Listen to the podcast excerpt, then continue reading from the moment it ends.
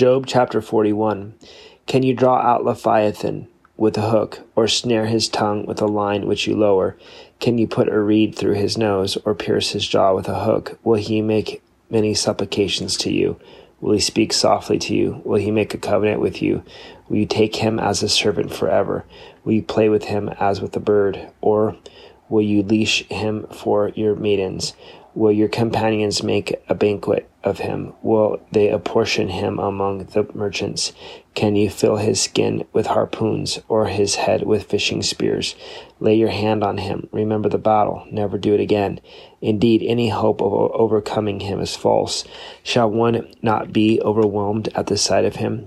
No one is so fierce that he would dare stir him up. Who then is able to stand against me? Who, ha- who has preceded me that I should pay him?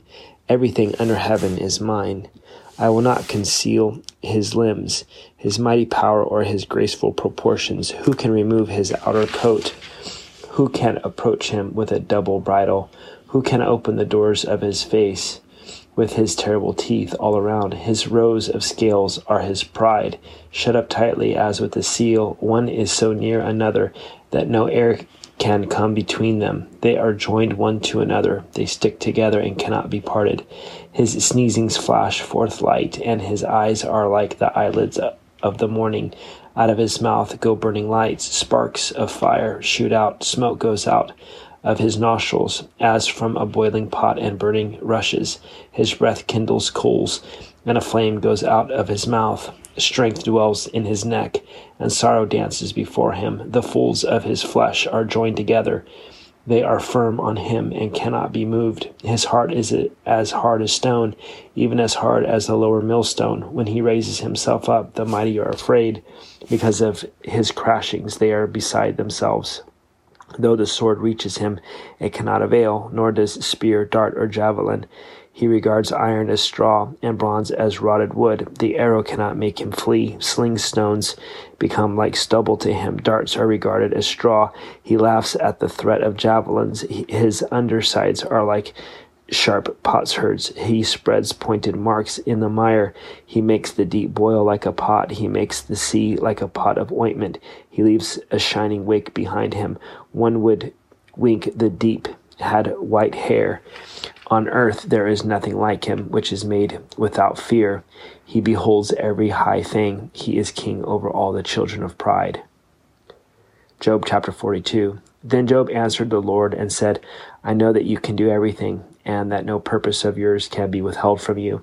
You asked, Who is this who hides counsel without knowledge? Therefore I have uttered what I did not understand, things too wonderful for me which I did not know. Listen, please, and let me speak. You said, I will question you, and you shall answer me. I have heard of you by the hearing of the ear, but now my eyes sees you. Therefore I abhor myself, and repent in dust and ashes. And so it was, after the Lord had spoken these words to Job, that the Lord said to Eliphaz the Temanite, My wrath is aroused against you and your two friends, for you have not spoken of me what is right, as my servant Job has. Now therefore, take for yourselves seven bulls and seven rams. Go to my servant Job and offer up for yourselves a burnt offering, and my servant Job shall pray for you. For I will accept him, lest I deal with you according to your folly, because you have not spoken of me what is right, as my servant Job has. So Eliphaz the Temanite, and Bildad the Shuhite, and Zophar the Naamathite went and did as the Lord commanded them, for the Lord had accepted Job, and the Lord restored Job's losses when he prayed for his friends. Indeed, the Lord gave Job twice as much as he had before. Then all his brothers, all his sisters, and all who had been his acquaintances before came to him and ate food with him in his house, and they consoled him and comforted him for all the adversity that the Lord had brought upon him. Each one gave him a piece of silver, and each a ring of gold.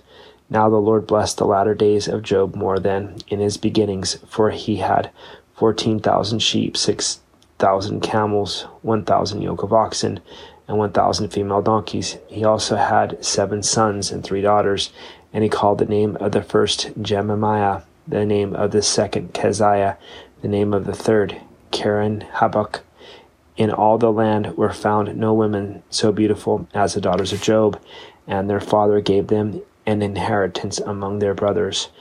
After, the, after this, Job lived 140 years and saw his children and grandchildren for four generations. So Job died old and full of days.